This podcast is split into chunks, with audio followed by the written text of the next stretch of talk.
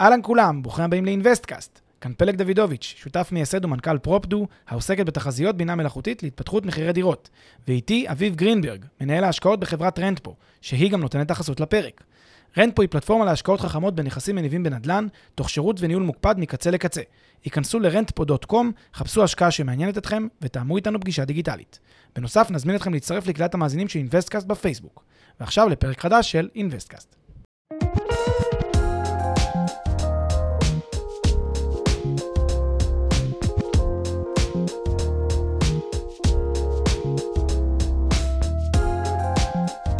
אהלן פלג. אהלן אביב. חגים שמחים. המשך חגים, לקראת סוף חגים אה, שמח גם לך. הכנסת את עצמך למשפט שארוך מדי. חברים, שלום לכם, אנחנו ממשיכים במדריך המקיף להשקעות נדל"ן של אינוויסטקאסט, טה-טה-טם. שלב רביעי. חלק רביעי ואחרון של המדריך המקיף שלנו.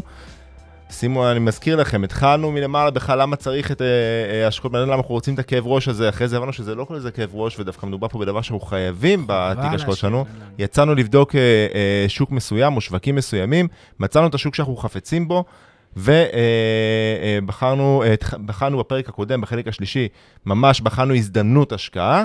עכשיו יש לנו את ההזדמנות, החלטנו שאנחנו הולכים עליה, הלכנו עליה. עכשיו, פרק- החלק הרביעי עוסק, אולי קצת מוזיל, אבל אני אגיד maintenance, זה אומר איך אני מנהל את ההשקעה בשוטף, וגם איך אנחנו מחליטים הלאה, מתי נכון לממש אולי ולעבור לה, להשקעה הבאה, ולמעשה, כ- זה מסכם לנו מדריך מקיף, איזשהו פרוסס מההתחלה ועד הסוף, שילווה אותנו לאורך כל חיי ההשקעות שלנו, שבעצם חותם את ההשקעה הזאת, ואז אנחנו מתחילים בהשקעה הבאה, שוב פעם, מחלק א'. לגמרי. טוב, בוא נסביר גם משהו חשוב. בן אדם שנכנס לעסקה, להשקעה, והפיק רווח, האם הוא מיצה את חייו, והוא יכול להגיד, לספר תמיד לנכדים, אוי, ההשקעה הנפלאה הזאת בג'קסונוויל, פלורידה, כמה רווח הפקתי שם? התשובה, לצערנו לא. לצערנו, השקעה היא רק הבסיס להשקעה הבאה, שהיא רק הבסיס להשקעה הבאה, שהיא רק הבסיס להשקעה הבאה, ולצערנו העולם עובד בשיטה של ריבית דריבית. אבל למה לצערנו? זה, זה טוב, דבר, זה, זה, תראה, יש כאלה זה שיגידו... דבר נפלא, וריבית דריבית זה אפקט נפלא, ברגע שאתה לומד לגרום לו לעבוד לטובתך, זה דבר נפלא, זה לשמחתנו. לגמרי, אבל יש אנשים, אתה יודע, נקשרים לדירה היא באתונה, או לדירה היא בטבריה, או לבית הצמוד קרקע שיש להם באחד המושבים במרכז הארץ, והם נהנים שיש שם סוחר שמשלם מדי חודש צ'ק של 4,200 שקל, והם מדברים איתו פעם בשנה. נחמד, אחלה. אבל צריך להתנתק, צריך לחשוב על זה בצורה שכלתנית ולא רגשית, ולהסתכל על זה כסוג של מרתון לטווח ארוך, שבמסגרתו יש לכם הרבה מאוד נקודות החלטה, הרבה מאוד שינויים, הרבה מאוד מהלכים שבאמת אתם צריכים כל הזמן לשפר עוד קצת ועוד קצת ועוד קצת. למה אתם עושים את השיפור העוד קצתי הזה? למה? כי בסוף המטרה שלכם היא שיהיה לכם יותר כסף בסוף. לא בשביל שתרגישו יותר טוב לספר על ההשקעה הנהדרת באורלנדו, אלא אתם רוצים שיהיה לכם יותר כסף בסוף, בפנסיה או whenever שתצטרכו אותו. לכן אתם רוצים לבנות תיק כזה שיצמח כמה שיותר לאורך התקופה, ולא לעבוד פה על עצמכם, ולא להתאהב פה עכשיו בהשקעות, וגם אם השקעה נעשתה טוב, והיא מתחילה קצת לגמגם, זה הזמן להיפרד ממנה. ובפרק הזה נסביר איך מתחזקים את ההשקעות שלנו, איך מתחזקים את התיק שלנו, מתי מקבלים את ההחלטה לעזוב הלאה לתיק הבא, לשנות את התיק, לעבור, לעבור על ההשקעה הבאה, ומה השיקולים. זה בגדול הסיפור. אז בואו נתחיל. אה, צריך להגיד רק דבר אחד, נכון, המטרה היא בסוף שזה, הכסף יהיה לנו בסוף. כן, בהחלט יכול להיות שמטרות של אנשים מסוימים זה שחלק מהכסף הוא ישרת אותם ב, אה, ב, בשלבים מוקדמים יותר של החיים, במייצון, זה אחלה. כל מה שאנחנו אומרים זה באמת שצריך לעשות את המיינטננס הזה, שלא לא רק של הנכס הזה, אלא של כל תיק ההשקעות הזה, כמו שאמרת, וזו בדיוק המטרה של החלק הרביעי והאחרון. פנטסטי.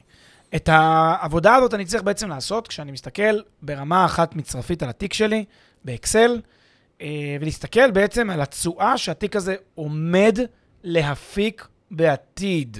מוזר. אוקיי, עוד פעם, עוד פעם. אני לוקח את התיק, כל מה שיש בו, כל הרכיבים שיש בו, שורה שכוללת רכיב, תשואה. שורה, רכיב, תשואה, שורה, רכיב, תשואה, היקף השקעה כמובן בכל שורה, ואני תכף אסביר איך אנחנו עושים את זה, ואנחנו מוצאים את התשואה המשוקללת. מהי אותה תשואה משוקללת, אותה תשואה שאני כותב בכל רכיב? זה לא התשואה ההיסטורית, כי לא מעניין מה היה, מה עשה התיק. זה לא מעניין בכלל מה הוא עושה. מה שחשוב זה מה הוא יעשה בעתיד. כמה אני חוזה שהתיק הזה הספציפי יעשה שנה קדימה, חמש שנים קדימה, עשר שנים קדימה. למה? כי אותי מעניין לקחת את המיליון שקל שיש לי ולהפוך אותם לארבעה מיליון בעוד 15 שנה. לא מעניין אותי כמה בעבר זה היה, כבר היום אני יודע כמה יש לי, זה מיליון. זה מה, שאני, זה מה שיש לי. מה זה מעניין אותי שאתמול המיליון הזה צמחו מ-940 אלף? מה אכפת לי? סבבה, מי אמר ששנה הבאה זה יצמח אותו דבר? לכן אני צריך ש... לעשות בעצם תחזית צופה פני עתיד של כל התיק, כל רכיב בתיק. למרבה המזל, חלק מהרכיבים בתיק, ההנחה היא שמה שהיה הוא מה שיהיה, באופן גס. זאת אומרת, אם אני הולך למשל לשוק ההון הישראלי, למדדים מנוהלים, ואני לא מדבר פה עכשיו על מדדים שעכשיו אני נשען פה על איזה מאסטר בניהול תיקים, אני לא אוהב את זה, אני אישית לא משקיע במנהלי תיקים, כל אחד והטעם שלו, וזה לא ייעוץ השקעה, תעשו מה שאתם רוצים נכון. אבל נגיד אם אתם הולכים למדד תל אביב 125 או תל אביב 35 או whatever, לכו היסטורית, תראו מה הוא עשה ב-25 שנה האחרונות, כנראה שזה יהיה פחות או יותר גם ב-25 שנה הבאות. די דומה. זה ההימור שלנו, בסביבות 3-4% לשנה, 4-5% בתקופות יותר טובות, 2-3 בפחות טובות, בגדול זה יהיה סביב 4-5% בשנה. עכשיו גם, גם, אה, אה, טוב, זה גם נושא שדשנו בו, אבל אני, אני כן אגיד את זה, זה חשוב להגיד בנקודה הזאתי, שהרי יכול להיות שזה נמצא, נשמע קצת סתירה, הרי אנחנו תמיד אומרים, וחד משמעית, אני גם מחזק את זה, שמה שהיה הוא לאו דווקא מה שיהיה, זאת אומרת, זה שנסתכל בעבר זה לאו דווקא צופה פני עתיד. אבל מהצד השני, אל תשכחו שזה בדיוק מה שאמרת לפני כן.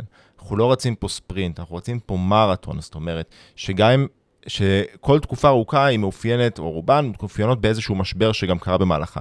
אבל אם אנחנו רואים שלאורך 25-30 שנה מדד אה, עשה תשואה מסוימת, כל מדד וזה שלו, אבל זה בערך מה שבאמת אה, מאפיין את המדדים הכלליים, אז, אז כן, יותר נכון לנו להניח, ושוב, יכול להיות שזה לא יקרה, אבל יותר נכון להניח, כמו שאתה אומר, שבגדול, ל-15, 20, 25 שנה הבאות, זה התשואה שהמדד הזה יעשה. נכון. זה חלק מהשורות בתיק זה שורות שאפשר להישען על הרב-שנתי של העבר כדי ללמוד על הרב-שנתי של העתיד. לא בוודאות, אבל אולי. אבל יש רכיבים בתיק שההתנהגות שלהם בעבר לא רלוונטית. קחו למשל אה, דירות ב... לא יודע מה, בערים מסוימות בעולם. יש אזורים מסוימים בעולם שעלו ועלו ועלו ונעצרו. פשוט נעצרו. זהו, הפסיקה העלייה. אז מה, מה אני לומד? היה עלייה של 5-10% אה, בשנה, נגמר, מכל סיבה שהיא. אז אולי הגיע הזמן לממש שם, לעבור לשוק הבא. למצוא שוק אחר שעכשיו עולה את העשרה אחוז, להתלבש עליו כמה שנים, ואז לעזוב אותו גם. זה בעצם הרעיון. הרעיון הוא לא להגיד כל פעם מחדש אני בא ואומר, אני לוקח אה, את השנים האחרונות וטופח לעצמי על השכם אם הצלחתי. זה לא מעניין, זה נחמד, אבל זה לא המטרה. המטרה היא לבדוק מה קדימה. 10, 15, 20 שנה קדימה. אז אתם שמים את התיק, כמו שהוא כרגע, בודקים על בסיס הערך הנוכחי של ההשקעה שלכם בה, באותו רכיב, כמה תשואה אתם חוזים שתהיה בשנים הבאות. ואז אתם בעצם יודעים לקבל את התשואה המשוקללת של התיק.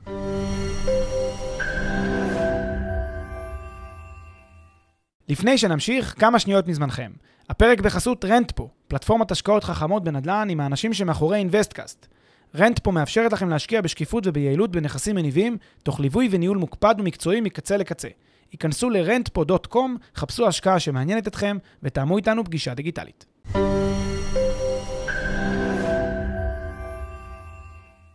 בואו ניתן רגע דוגמה כדי שנייה להבין איך עושים את זה.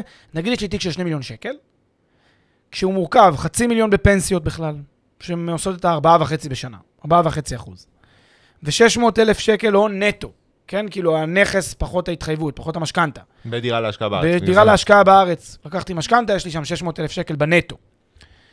וזה השווי שוק, לקחתי את השווי שוק של, ה, של הדירה הזאת, החסרתי את המשכנתה וקיבלתי 600 אלף שקל. ויש לי עוד 400 אלף שקל דירה בחו"ל, שווי נוכחי. ויש לי עוד 200 אלף שקל מנהלים אצל מנהלי תיקים, שווי נוכחי, אני מסתכל באתר שוק ההון. ויש לי עוד 300 אלף שקל נוספים בשווי נוכחי של כל מיני דברים, מטח, אלטרנטיביות, כל מיני דברים שאני מחזיק.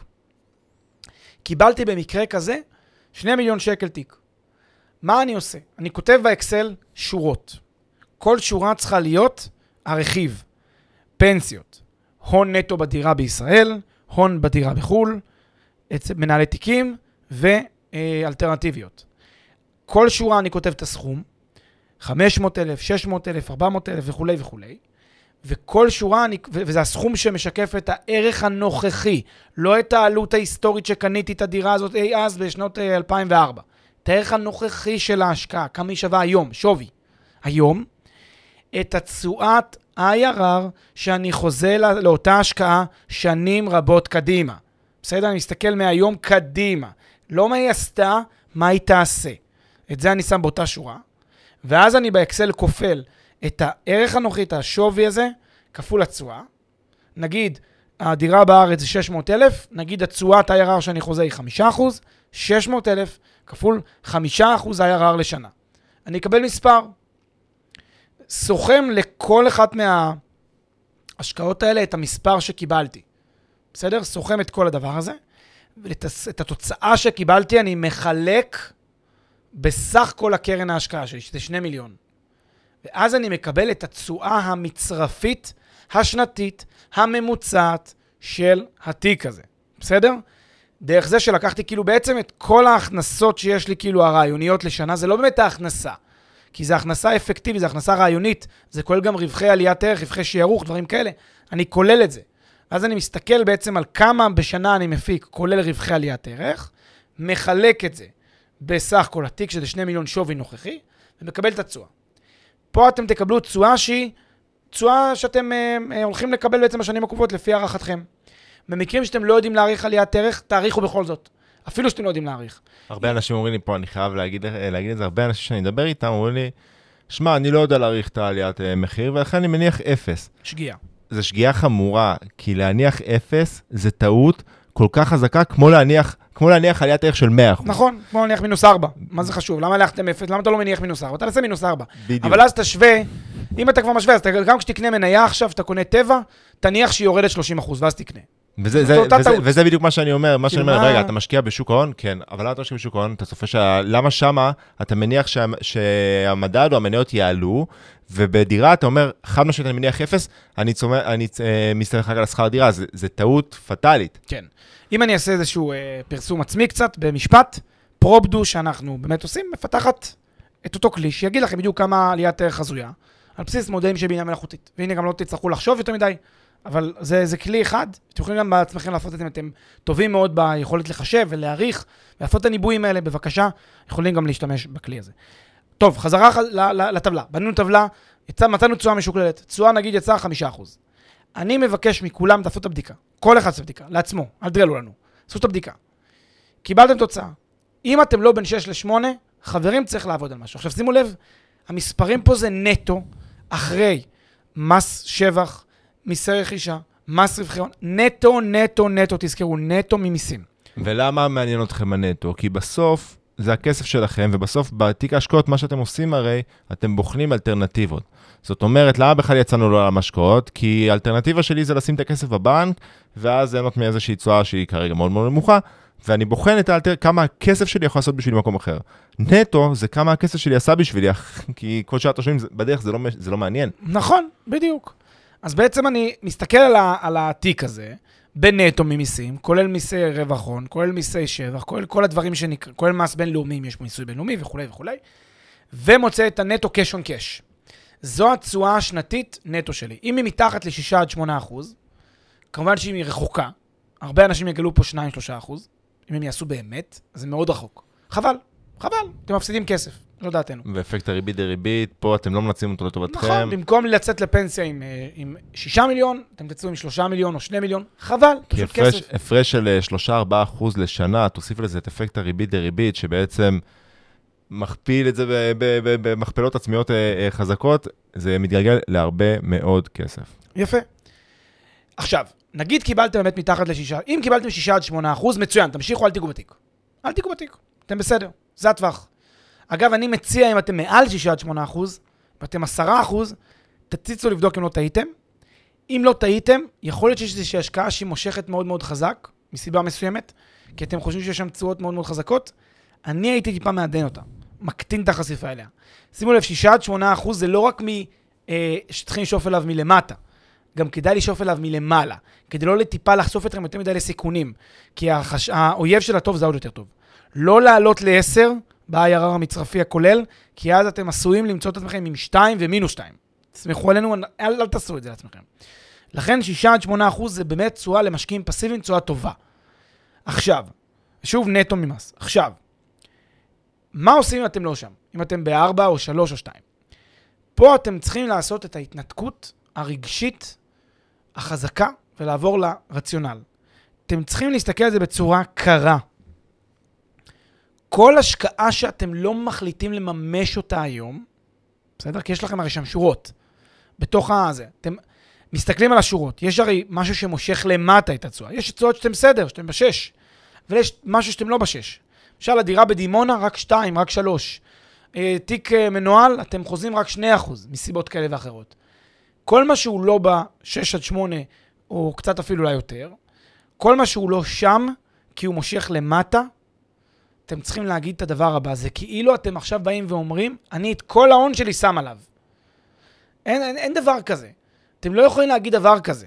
לכן אתם אתם צריכים כאילו להיות מוכנים לוותר על השקעות שבהם אתם כרגע לא נמצאים על ה-6 עד 8. לנתק את זה רגשית.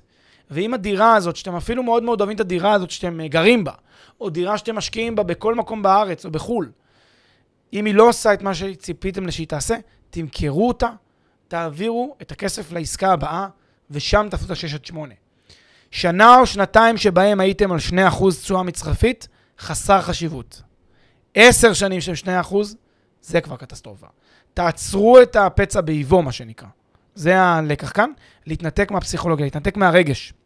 חד משמעית, אני, חשוב לי, אמרת את זה מקודם, אני, מאוד חשוב לי להדגיש את זה. את הבדיקות האלה, אנחנו עושים, אולי את זה לא אמרנו, אבל נכון לעשות פעם, אפילו פעמיים בשנה, אגב, אנחנו אפילו עושים את זה הרבה יותר, אבל בוא נגיד פעם, פעמיים בשנה, אנחנו בעצם נבחן בדיוק את התשואה המצרפית הזו, את התשואה שאנחנו צופים שיהיה לכמה שנים קדימה, כמו שאמרת, ולא רק לשנה הבאה, ולכל נכס, ואז את התשואה המצרפית. למה אני מדגיש את העניין של כמה שנים קדימה?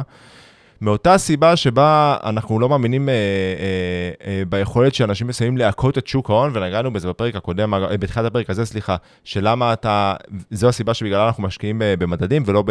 אנחנו לפחות אישית לא משקיעים בהשקעות אה, אה, מנוהלות אה, אה, כלשהן. מאותה סיבה הזאתי, אני לא, אנחנו לא קוראים לכם, ושלא תבינו לא נכון, אנחנו לא קוראים לכם לחזות כל, לכל נכס מה יקרה שנה הבאה, כי היכולת שלכם להבין שדווקא בשנה הבאה הדירה בדימונה הולכת להניב לנו תשואה אה, נמוכה, ובגלל זה אני אמכור אותה, ובעוד שנתיים דימונה תחזור לי, ואז אני אחזור לשם, אתם פה יורדים לרזולוציה שיכולה להיות uh, בעוכריכם.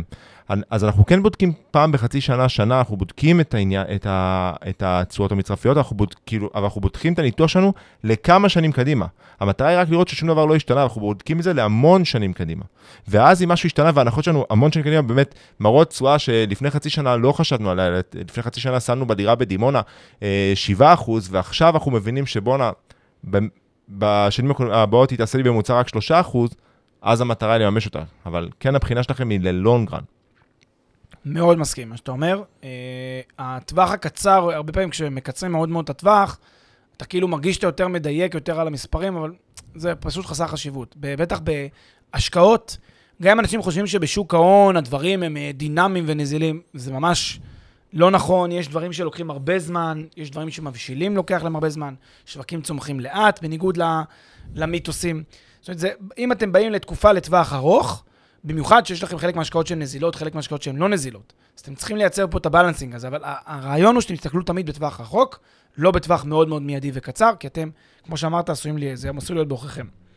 עכשיו, אם גיליתי שאני מתחת ל-6 עד 8 אחוז, כאמור, הנטייה היא לממש. לממש את אותן השקעות שחורגות לרעה, שנמצאות למטה, שמושכות את התיק למטה. אה, ההשקעות האלה יכולות להיות השקעות שהן השקעות, אה, שהן, אם תקרא לזה מכבידות, הן מכבידות על התיק. ועכשיו השאלה היא כזאת, אם אני אממש אותה, אמכור אותה, מה יהיו עלויות המעבר? מה יהיו העלויות של עכשיו לממש את העסקה הזאת ולעבור לעסקה אחרת, שבה אני אשפר ל-6 עד 8 אחוז. עכשיו שימו לב, הרבה מאוד פעמים, אם נניח אני נמצא באיזושהי עסקה, ונגיד דירה בארץ, יש לי נגיד משכנתה על הדירה, לממש את הדירה הזאת עכשיו באמצע, בתהליך המשכנתה, יעלה לי 30 אלף שקל קנס יציאה משכנתה, יכול להיות שהדבר הזה צריך להיכנס לך תחשיב בתור קנס שהעסקה הבאה שאני אחליף אליה תשלם. זאת אומרת, כאילו העסקה הבאה לא מתחילה מ-600 אלף שקל הון עצמי, אלא היא מתחילה מ-630 אלף הון עצמי, כי היא כוללת גם את קנס היציאה של העסקה הקודמת. לכן, זה לא אוטומטית. כשאני רואה עסקה מושכת ומכבידה, אני מוציא אותה מהתיק, רק אחרי שעשיתי את ההתחשבות גם בקנס יציאה או בעלויות המעבר. בסדר? זה מונע את המצבים שבהם אנשים כל הזמן מזיזים בתיק בין, uh, בין שנה לשנה, גם אם הם חושבים שהשתנו הערכות שלהם לטווח ארוך, ולא רק לטווח קצר, כמו שאמרת. גם אם השתנו לי הערכות לטווח ארוך, עדיין לא תמיד נכון כל שנה להחליף. אלא כדאי לעשות רק כשבאמת חושבים שיש צורך להחליף את ההשקעה, ובהתחשב בזה שיש לה גם עלויות מעבר. זה בגדול הרעיון של לממש את התיק אה, ולנהל אותו לאורך תקופת ההשקעה בצורה שהיא צורה יותר אחראית ושקולה, יותר מסודרת. ושוב, כי אנחנו, מעניין אותנו בסוף, כמו שאנחנו בוחנים פה את התשואה של הנטו, גם להשקעה עתידית הרי אנחנו בוחנים אותה בנטו, ואם לא ניקח לחשבון את עלויות המעבר, זה בדיוק כמו שלא היינו לוקחים בחשבון את עלויות המיסוי במימוש. אגב, עלות מעבר. נכון. עכשיו אני רוצה להיכנס למשהו שהוא מאוד יצירתי ומעניין, בתוך העניין הזה של ניהול התיק שלי, בסדר? בואו ניקח למשל אה, בנדל"ן, בדירות. נגיד יש לי דירה בדימונה, נגיד יש לי דירה בוורשה, או דירה בטוקיו, או דירה במדריד. לא משנה איפה. ונגיד שהדירה הזאת עכשיו אני חוזה במדריד, שיהיו בה רק 3% IRR בשנים הבאות. למה? כי יש קיפאון, אין עליית מחירים, ותשואת השכירות שם היא 1.5%. אז סך הכל IRR שנתי 3% במקרה הטוב. האם אני בהכרח חייב לממש את הדירה במדריד? קודם כל, אם אני חושב שבשוק אחר כדאי, שאני יכול להפיק 6 עד 8 אחוז, פנטסטי. אז כן, יש סיבה. אבל עדיין יכול להיות שאני יכול לשקול אפיקים מסוימים עם אותה דירה, שלא שקלתי אותם עד כה, כשאני כבר מושקע בדירה הזאת ושיש לי עלויות מעבר יקרות ביציאה ממנה. כל מיני מהלכים שאני יכול לעשות עכשיו, שישפרו את מצבה של הדירה הזאת לשנים הבאות. קצת, ואז להגדיל את התשואה שלה ל-6 עד 8. למשל, שיפוץ. למשל, refi, לעשות לה refinance. למשל, לא למכור אותה, אלא לעשות לה אה, מחזור עליה, ואז אני בעצם, השוכר משלם את המשכנתה ואני מחלץ את הכסף שלה. ולא מכרתי, לא מימשתי את כולה. בסדר? אם זה אפשרי. למשל, כל מיני פתרונות אחרים שאני יכול לעשות עם הדירה הזאת, לחלק אותה אם זה, אם זה אפשרי שם. להפוך אותה לדירת Airbnb אם זה אפשרי שם. בסדר? לחפש סוג אחר של שוכרים בדירה הזאת. יכול להיות שאני אעשה במקום דירה של משפחה, דירה של שותפים. וככה קצת להגדיל את התשואה. לחפש כל מיני פתרונות לדירה הזאת, אם אני כבר בא, invested בה, ויש לי עלויות מעבר גדולות עכשיו, לצאת משם ולהתחיל לחפש שוק ולחפש מקום חדש ולשנות, וזה יעלה לי זמן ואנרגיות וכולי, יכול להיות שבאותה דירה ספציפית אני יכול לעשות שינוי, טוויק קטן לאותה דירה ולראות את המשמעויות. מה זה יחייב? זה יחייב לעשות בדיקה כאילו אני נכנס לעסקה חדשה. שימו לב, זה כאילו מוצעת לי עכשיו עסקה חדשה. כשהעסקה היא כזאת, ככה אתם צריכים לשאול את עצמכם. קנה דירה במדריד, בשווי השוק של הדירה הזאת שלך, זאת העסקה שמציעים לכם.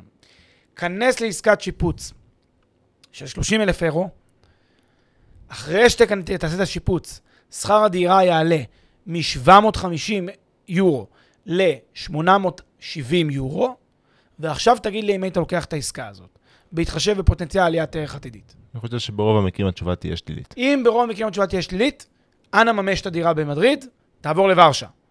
תעבור לניו יורק, תעבור לתל אביב. זה המשמעות. אבל אם התשובה במקרה תהיה כן, כלומר, אתה לא פוסל את העסקה הזאת, אם אתה עושה לה את הטוויק הקטן, תישאר על העסקה. איפה רואים את זה הרבה? רואים את זה הרבה, נגיד, בארץ, שאנשים יושבים על כל מיני דירות, כל מיני מצבים כאלה ש, שהם uh, קיבלו דירה או השתמשו בה וכולי. ויש להם את השתי אפשרויות, או שהם מממשים את הדירה, או שהם עושים לה איזושהי פעולת השבחה, שיפוץ. אגב, אפשר ליהנות מכל העולמות. אפשר לעשות את השיפוץ ולמכור. אם אתם כבר עליה, שבו, תעשו את השיפוץ. תמכרו, אולי תפיקו עליה קצת יותר. כל מיני פעולות קטנות שאפשר לעשות שאתם כבר invested בדירה הזאת. זה מעין כניסה שלכם פתאום לכובע יזמי קטן. אתם פתאום הופכים להיות מעין יזם. זה שילוב של אלמנט השבחתי בתוך משהו שהוא כבר קיים. כן, גם להחליף את, ה, את הדירה מדירת long rental ל short rental זה אהבתי, אקט יזמי, יזמי. ברור. גם להפוך את השוכרים שלי משוכרים של משפחה לדירת שותפים, זה אקט יזמי. זה יחייב התאמות בדירה, זה יחייב שינוי של הריהוט. וזה גם כרוך ב... ברמת סיכון טיפה יותר גבוהה, וזה המשמעות האמיתית של האקט היזמי. יפה. זה חושף אותך ליותר בלאי של הדירה, יותר uh, התעסקות. זה, ב- זה בדיוק הדברים האלה. המטרה, אגב, של ה tweak שאתה, שאתה אומר, אם תחשבו על זה, זה בגלל שבגלל ההאחזות שלנו ברגש, בגלל שהרגש גורם יותר נכון להאחזות בנכס, אז המטרה היא לשים את עצמנו מהצד, שימו לב, אם אני חושב שנייה, אני, אם, אני, אם הייתי נכנס עכשיו להשקעה כזאת, אני בעצם שם, אני מתנתק שנייה מה- מהאביב שבוחן את. העסקה, שם את עצמי מהצד, וזה עוזר לנו לקבל החלטה הרבה יותר רציונלית. עכשיו, יכול להיות שעדיין תגידו, לא, אני עדיין רוצה לעשות את זה, החלטה שלכם לגמרי, אבל, אבל זה עוזר לכם לקבל אותה אחרי שהסתכלתם מהצד, ואז באמת, באמת כאילו ראיתם יותר את שיק, סל שיקולים יותר רחבים, נקרא לזה ככה. מישהו התייעץ איתי, אומר לי, הוא, יש לו איזושהי דירה, אה, והוא, כאילו, הדירה שלו זו דירה שהוא ירש. דירה, אני לא יודע להגיד, אני לא יודע להגיד עד כמה ממוצעת הדירה זאת אומרת, עד כמה היא רגילה. אין בה כלום מיוחד. בסדר, דירה, אחלה, גם בסדר. ו... והוא שואל אותי, האם כדאי לממש אותה, או האם כדאי לא לממש אותה. אז אני אומר לו, אני, אני לא עונה לך לשאלה אם כדאי לך לממש אותה או לא. אני שואל אותך שאלה הפוך. היית קונה אותה? נגיד הייתי מביא לך עכשיו, הדירה שווה 2 מיליון 300. נגיד הייתי שם בידך 2 מיליון 300 עכשיו. האם היית קונה אותה? כי זו המשמעות. אתם צריכים להבין, הרי העובדה שאתם שואלים את עצמכם את השאלה, האם לממש אותה ולהיפגש עם 2 מיליון 300, זה בדיוק כאילו הייתם, עזבו רגע מיסים, תתרמו רגע מיסים, תניחו נטו מיסים. האם הייתי נותן לכם עכשיו 2 מיליון 300, האם היית קונה את הדירה הממוצעת הזאת, שזה גם בסדר דירה ממוצעת, יכול להיות שכן. האם היית עושה מה הוא ענה לי מיד? לא, מה פתאום, השתגעתי, מה, אני, את הבחור הזה אני אקנה דירה? אז ברור שאתה צריך לממש. אם אתה לא אוהב את החור, אם אתה חושב שזה חור, אם. לא, אבל מה, אני עכשיו אמכור אותה וזה בהתעסקות? כן, תמכור. אם אתה חושב שלא היית קונה אותה במחיר הנוכחי, שימו לב, זה חשוב. חשוב לשים לב דגש פה על משהו. אם אתם, הדירה קניתם אותה נגיד מיליון שש מאות, והיום היא שני מיליון שלוש מאות, מה אנשים הרבה פעמים עושים? הרבה פעמים אנשים אומרים, רגע, רגע, אני קניתי במיליון שש מאות את הדירה. במיליון שש מאות שווה לקנות אותה. מה זה, יש פה 700 אלף שקל רווח. שווה לקנות את המיליון, אבל זה לא משנה. היום היא שווה 2 מיליון 300. היום אתה יכול למכור אותה ב-2 מיליון 300. יש לך 2 מיליון 300 שיושב כנכס דירה, יכול לשבת לך 2 מיליון 300 כנכס מזומן. מה עדיף לך, נכס מזומן או הדירה הזאת מכל הדירות בעולם? מה הדירה הזאת? זה סתם איזה פח. ובגלל זה אמרת בתחילת הדרך, וזה זה החשיבות, אולי זה דווקא, אולי זה יסגור פה אה, אה, קצוות שנש- שנותרו פתוחות למאזינים שלנו. בגלל זה אמרת בתחילת הדרך, שלא מעניין אותנו מה קרה בעבר. אמרנו שעושים את הבדיקה הזאת אחת לחצי שנה לשנה, את הבדיקה של תיק ההשקעות, אנחנו בוחנים מה קורה עכשיו. זאת אומרת, גם הצפי שלנו לתשואה הוא ביחס לשווי הנכס היום, ולא מה שרכשתי. ובגלל זה זה מה שאמרתי בתחילת הדרך, שבשווקים... שוב, במודל השקעות סולידי, בשווקים בריאים, אמרתי שהתשואה משכירות היא נשחקת. למה היא נשחקת? כי אם אני עכשיו נכנסתי לנכס משכירות עושה לי 4% תשואה, עושה לי 6% תשואה בשנה, בסדר? נטו. אבל הערך שהנכס עלה, אוקיי, קניתי אותו ב-100 אלף אירו, ועכשיו הוא שווה 130 אלף אירו, אז והשכירות לא, השכירות עלתה, אתה יודע, במחיר שהוא הוא לא מגלם את עליית, הוא לא קורלטיבי לעליית הערך מן הסתם, זה בדרך כלל לא קורה, לכן עכשיו התשואה שלי משכירות היא, היא פחותה. אז מה אם קניתי אותו 100 אלף? עכשיו יש לי נכס שעושה את הזו- הפחותה משכירות, ומה שאתם צריכים לשאול את עצמכם זה, האם האפיק המרכזי שאני בונה עליו, עליית הערך תמשיך לעלות או לא, האם אני צופה שימשיך לעלות או לא. זה, זה בדיוק, זה בדיוק סוגר את הקצוות של למה התשואה משכירות היא הולכת ונשחקת, ולכן גם עליית הערך ב- בהשקעות האלה היא מה שחשוב. סופר דופר מסכים עם הסיכום הזה. אה, אתה רוצה להגיד כמה מילים לסיכום המאורח הרגיע הזה שנקרא המדריך המקיף להשקעות נדל"ן? פייר אני מתרגש, כי אני חושב שזה המדריך המקיף הראשון שעשינו, שהוא כל כך מקיף. כן. אה, אני עף על הפרויקט הזה שעשינו, אני מקווה אה, שגם המאזינים שלנו, אגב, נשמח לשמוע מכם. כי אנחנו שואפים ללוות אתכם בעוד הרבה תקופות חגים, גם השנה הזאת וגם בשנים הבאות. אני גם רוצה להגיד מילה רגע על המדריך, ובכלל, יש, תראו, אנחנו אה, גם אה, מסתכלים הרבה פעמים על, ה, על השוק ועל ה... ועל ה ועל, ועל, בדרך כלל מסתכלים על, על חברות וגופים ב- בחו"ל. אני, יש כל מיני פודקאסטים שאני שומע בארצות הברית, וכל מיני אנשים, ואחד הדברים שחשובים לנו, גם כפודקאסטרים וגם כבכלל, אה, אתה יודע, מרצים ואנשים שמובילים ב, ב, ב, בהדרכות, בדברים כאלה, ומסבירים על התחום הזה, חשוב לנו לייצר משהו שהוא, אתה יודע, מין עקביות, מין חשיבה שהיא חשיבה לוגית, חשיבה שהיא קוהרנטית, כמה שיותר בהירה. ומדריך מהסוג הזה שם את הדברים בצורה נורא נורא מסודרת ושיטתית. לנו זה עושה הרבה שכל כשאנחנו מדברים את זה וכאילו כותבים את זה ומכינים את המדריכים האלה מראש לפני פרק. זה עושה לנו הרבה שכל, כמעט כמו שאני כותב קורס ואחר כך מעביר אותו לתלמידים, אז זה עושה לי הרבה מאוד סדר. גם בראש ובחשיבה. מאוד מאוד חשוב לראות שזה גם עובר בצורה מסודרת, שאנשים מבינים שזה עושה סדר. תגידו לנו אם זה עשה לכם סדר. אבל כן אנחנו רוצים שמהסדר והדברים האלה, אנשים יבינו ששיטת עבודה. שיטת עבודה היא דבר מאוד מאוד חשוב, זה המטרה של הפרק הזה, של הסדרת פרקים הזאת. מקווים שהצלחנו לייצר את השיטת עבודה, אם לא תגידו לנו. ואני כן מזכיר לכם, ואמרתי את זה מקודם בספוילר אה, צנוע, שהמדריך הזה לצורך העניין זה ההכשרה הראשונית שאנחנו אה, אה, חוזרים לעשות בשנת 2021, ואנחנו בונים לכם סל של קורסים מאוד מאוד, כמו שאתה אומר, סכמטי, מאוד מקיף, לגבי עולם השקעות והשקעות נדל"ן בפרט. אנחנו נפרסם על זה בקרוב, בעיקר אחרי החגים, אנחנו נתחיל לפרסם את זה. משהו שאנחנו עובדים עליו עכשיו אה, אה, ב- ברצף, שוקדים עליו ממש. תמשיכו לעקוב אחרינו, יש לנו עוד מלא ערך לתת לכם. פנטסטי. ועם זה נסכם. פלג, תודה רבה רבה. חגי, אז, אז, אז החגים, מה שנשאר עוד שיהיה שמח. ויהיו עוד הרבה חגים, שנעשה Yes. שמח. ותודה רבה על ההאזנה, תודה לך אביב. תודה רבה, פלג.